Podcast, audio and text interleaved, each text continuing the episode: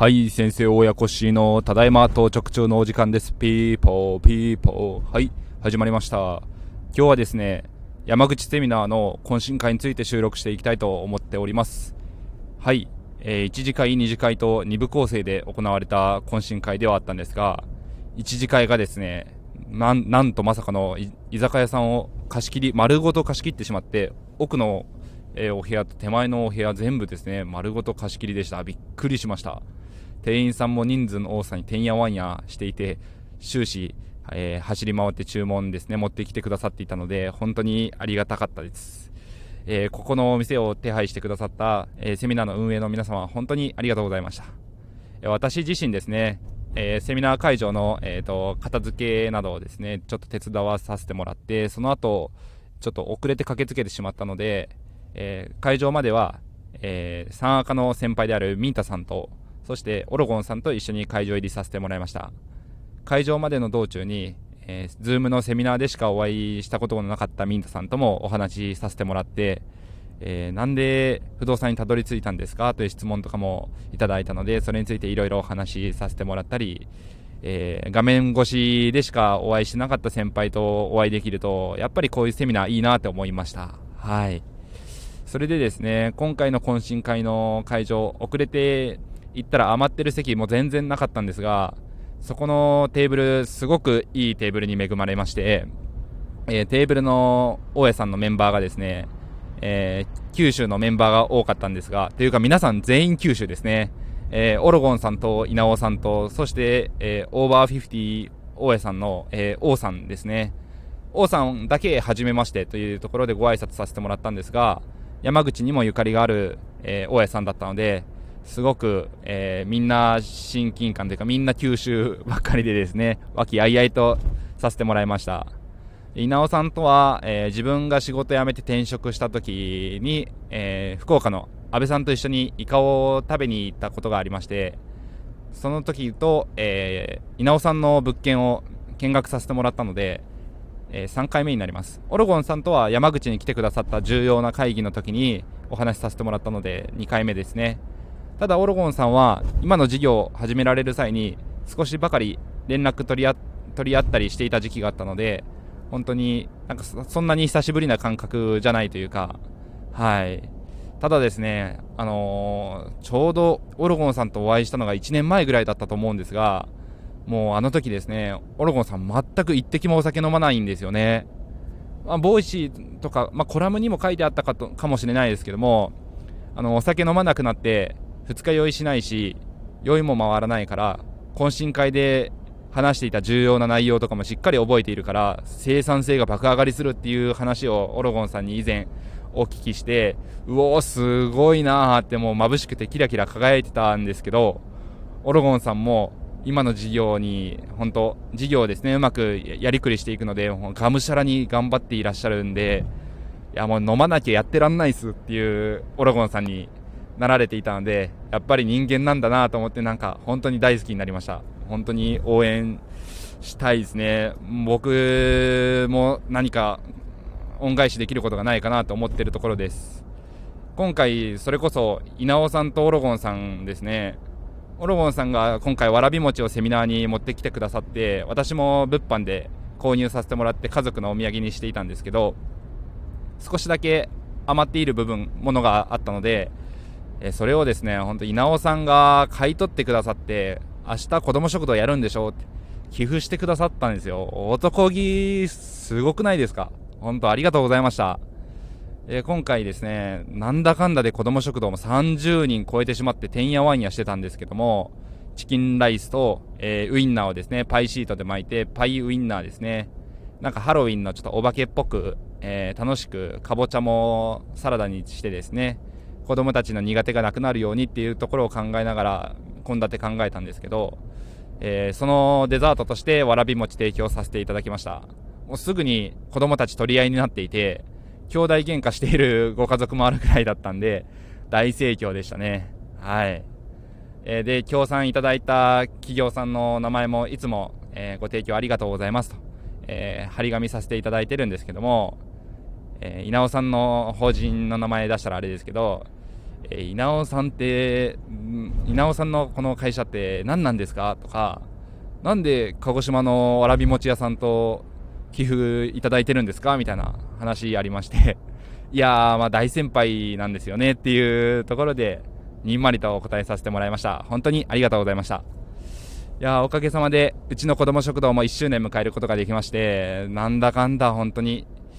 終わってみれば早かったんですが、献立も考えるのめんどくさくなって毎回カレーにしようかっていう時期もあったりして、なかなかですね、うちらみたいな子育て世代が、一時期は、うちの息子、えー、おんぶひもで背負って料理して会場準備してたりもしたんで、そんな感じでやってたんですけど、地域の民生委員さんが今回見学に来てくださって、子育て世代がやってる子ども食堂ってないんですよっていう話いただきまして、同世代だから見えること、話し合いやすいこと、私たちおばちゃんとか子育て終わったリタイア世代がやるのとはちょっと訳が違うよねっていうので、そういうありがたい応援の言葉もいただいたりしたので、このままですね、できる限りの間、地域に還元して、少しでも住みやすい街にして、少子化、えー、改善されるような、そんな住みやすい街になればいいなと思ってますね。はい。なので自分たちもコツコツとその活動を続けて、えー、地域に還元しながら、えー、より良い住みやすい居場所づくり、遊び場づくりを、えー、拡大できればいいなと思ってます。はい、ちょっと話それましたが、えっ、ー、と、オロゴンさんの事業のお話ですね、なかなか、やっぱり、え、従業員さん雇用されてらっしゃいますし、就労支援 A 型、B 型って聞いて馴染みがない方も多いかと思うんですけども、す、ごいんですよね。本当に最低賃金のお給料を支払いながら、えっ、ー、と、事業をされてるんですけど、えーと、雇用する職員さんは基本的にはちょっと障害を持たれている方を雇用するっていう事業にな事業というか事業所になります。なので、えーと、A 型と B 型というのがあるんですが B 型となるとちょっとまうんとですね就労の支援のまあ本当作業所訓練所っていう呼び方もされたりするんですけど、えーと何かを梱包したり詰めたりとかですねそういう作業をしながらちょっとだけその出来高払いのその作業代訓練のその何て言うんですかね。お代をお支払いするっていうんですけど数百円とかだったりするんですよね。ただ、えー、オロゴンさんがされている事業の方は本当に最低賃金というか普通に、えーと、職員さんにお給料を支払わないといけないというか支払うのはもちろんなんですけどそれにえーと従業員さんをマネジメントしてなんとか仕事をやってもらってただちょっと障害を持たれてたりされるのでえっ、ー、とお願いしたことがなかなかうまくできなかったり体調が優れなかったりとかいろいろあるかと思うんですけどもそれを乗り越えながら運営されてらっしゃるのは本当すごいなと思います。本当すごすごいですよ。すごすぎますよ本当に。はい。ただお酒を飲むようになってたオロゴンさんはなんだか人間味があって大好きでした。はい。で、稲尾さんともですね、本当に近況報告させてもらって、なんだかこういう懇親会って新しい出会いを求めて知らない席に飛び込みたいなっていう自分もいるんですけど、やっぱりそうやって以前お世話になった方々にいろんな報告できたりとか、先輩方の今のマイブームというか頑張ってらっしゃることを聞いたりするっていうのもすごく、えー、ありがたい機会というか貴重な時間だなと思いました。はい。それで、今、稲尾さんに教わったノウハウですね。私も物件リフォームするときに石目町の使わせてもらったんですが、それがですね、以前三赤の3期生の先輩方と懇親会するときにも、その話すると、石目町のクロスってそんなええんやっていう話になりまして、もしかすると九州の大家さんの中で、石目町大ブームなってるんじゃないかなっていうのが、えー、あると思います。三月さんの石目町が売り切れになったらですね、多分それはもう稲尾さんの普及によるものだと思いますんで、本当、稲尾さん、あの時はありがとうございました。その後は、えー、テーブル移動しまして、山口の地元に近い、えー、大家さんたちともお話しさせてもらって、そこでびっくりしたのが、MBA ホルダーの女性の大家さんにもお会いしたので、いやー、MBA についてちょっといろいろまたお聞きしたいですね。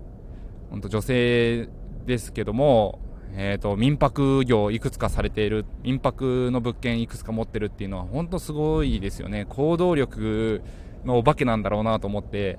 物件天体というか民泊許可の下りる物件借りて、えー、家具とかど搬入して、えー、清掃とかそういう手配とか Airbnb とかいろんな手配しないといけないと思うので普通の賃貸業ともわけが違うと思いますしいやーすごいっすね。はい。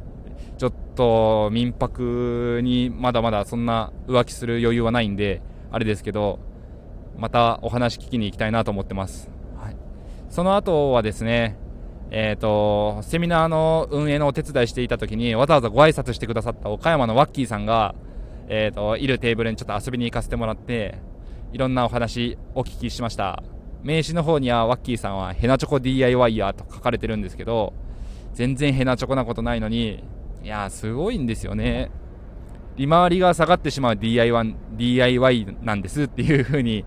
自虐ネタ言われてましたけど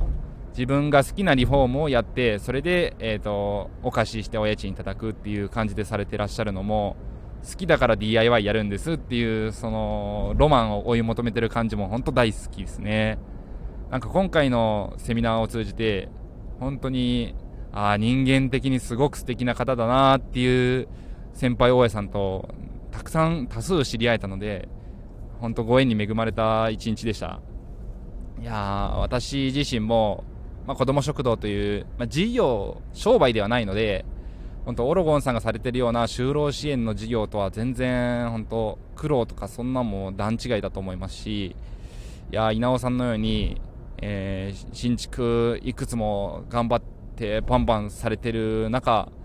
えー、業面上げてらっしゃるっていうそういうチャレンジングなところですね。いろんな先輩王さんの話聞くだけでもまあ、自分が自分に落とし込んでどうやっていくかっていうところなんですよね。極東船長さんのような規模感ででっかい RC を建てるってなると本当に、えーと、地域性というか、まあ、船長さんのように札幌っていう場所例えば福岡の中心部とかですねそういう地域性がぱり RC ドカーンと建てて、えーと大きいものが建てれるっていうそういうまあ、規制ですよね、やっぱり、憲兵率、容積率とかの、それもあると思いますし、それを立ててしっかり埋まる地域、で、なおさらですね、例えばうちのような地方ど田舎で、ドカーンと大きいのを建ててもいいんですけど、建てる必要がないって言ったらあれですけど、あのー、低い1階建て、2階建てとか3階建てぐらいのアパートでも、しっかりした設備でいいものを作ればそれでいいじゃんって入居者さんもなると思うんでタワーマンのように高い RC マンション賃貸で住むから10万お家賃いただけるかというと同じ設備で、えー、12階建ての低いマンションで同じ設備だったらそれでいいじゃんってなると思うんでやっぱりですねそれ地域によって全然、うん、本当に今回学んだことが自分に落とし込めるかっていうと違うなと思いました。ただえーと、それにたどり着くまでの、えーと、裏付けというかその自分の自信につながる学びですよね。どういうことをコツコツ積み重ねていくかとかどういう行動をとっていくかとかその辺も含めてやっぱり、えーと、セミナーに行くと成功されてきた先輩大家さんたちのその頭の中であったりどんな行動をしてきたかっていう足跡を学ぶことができるのがセミナーの醍醐味だと思ってるのででセミナーの内容だけではなくて懇親会でさらにちょっと深掘りさせてもらえるっていうこんなありがたい機会はなかなかないので今後も、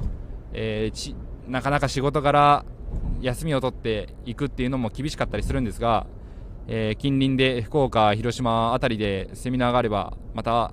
足を運んでみたいと思っております。それでは今日もお聴きいただきありがとうございました。皆さん山口に来るときはいつでもアテンドするので、えー、連絡ください。それではまた明日からも頑張っていきましょう。バイバイ。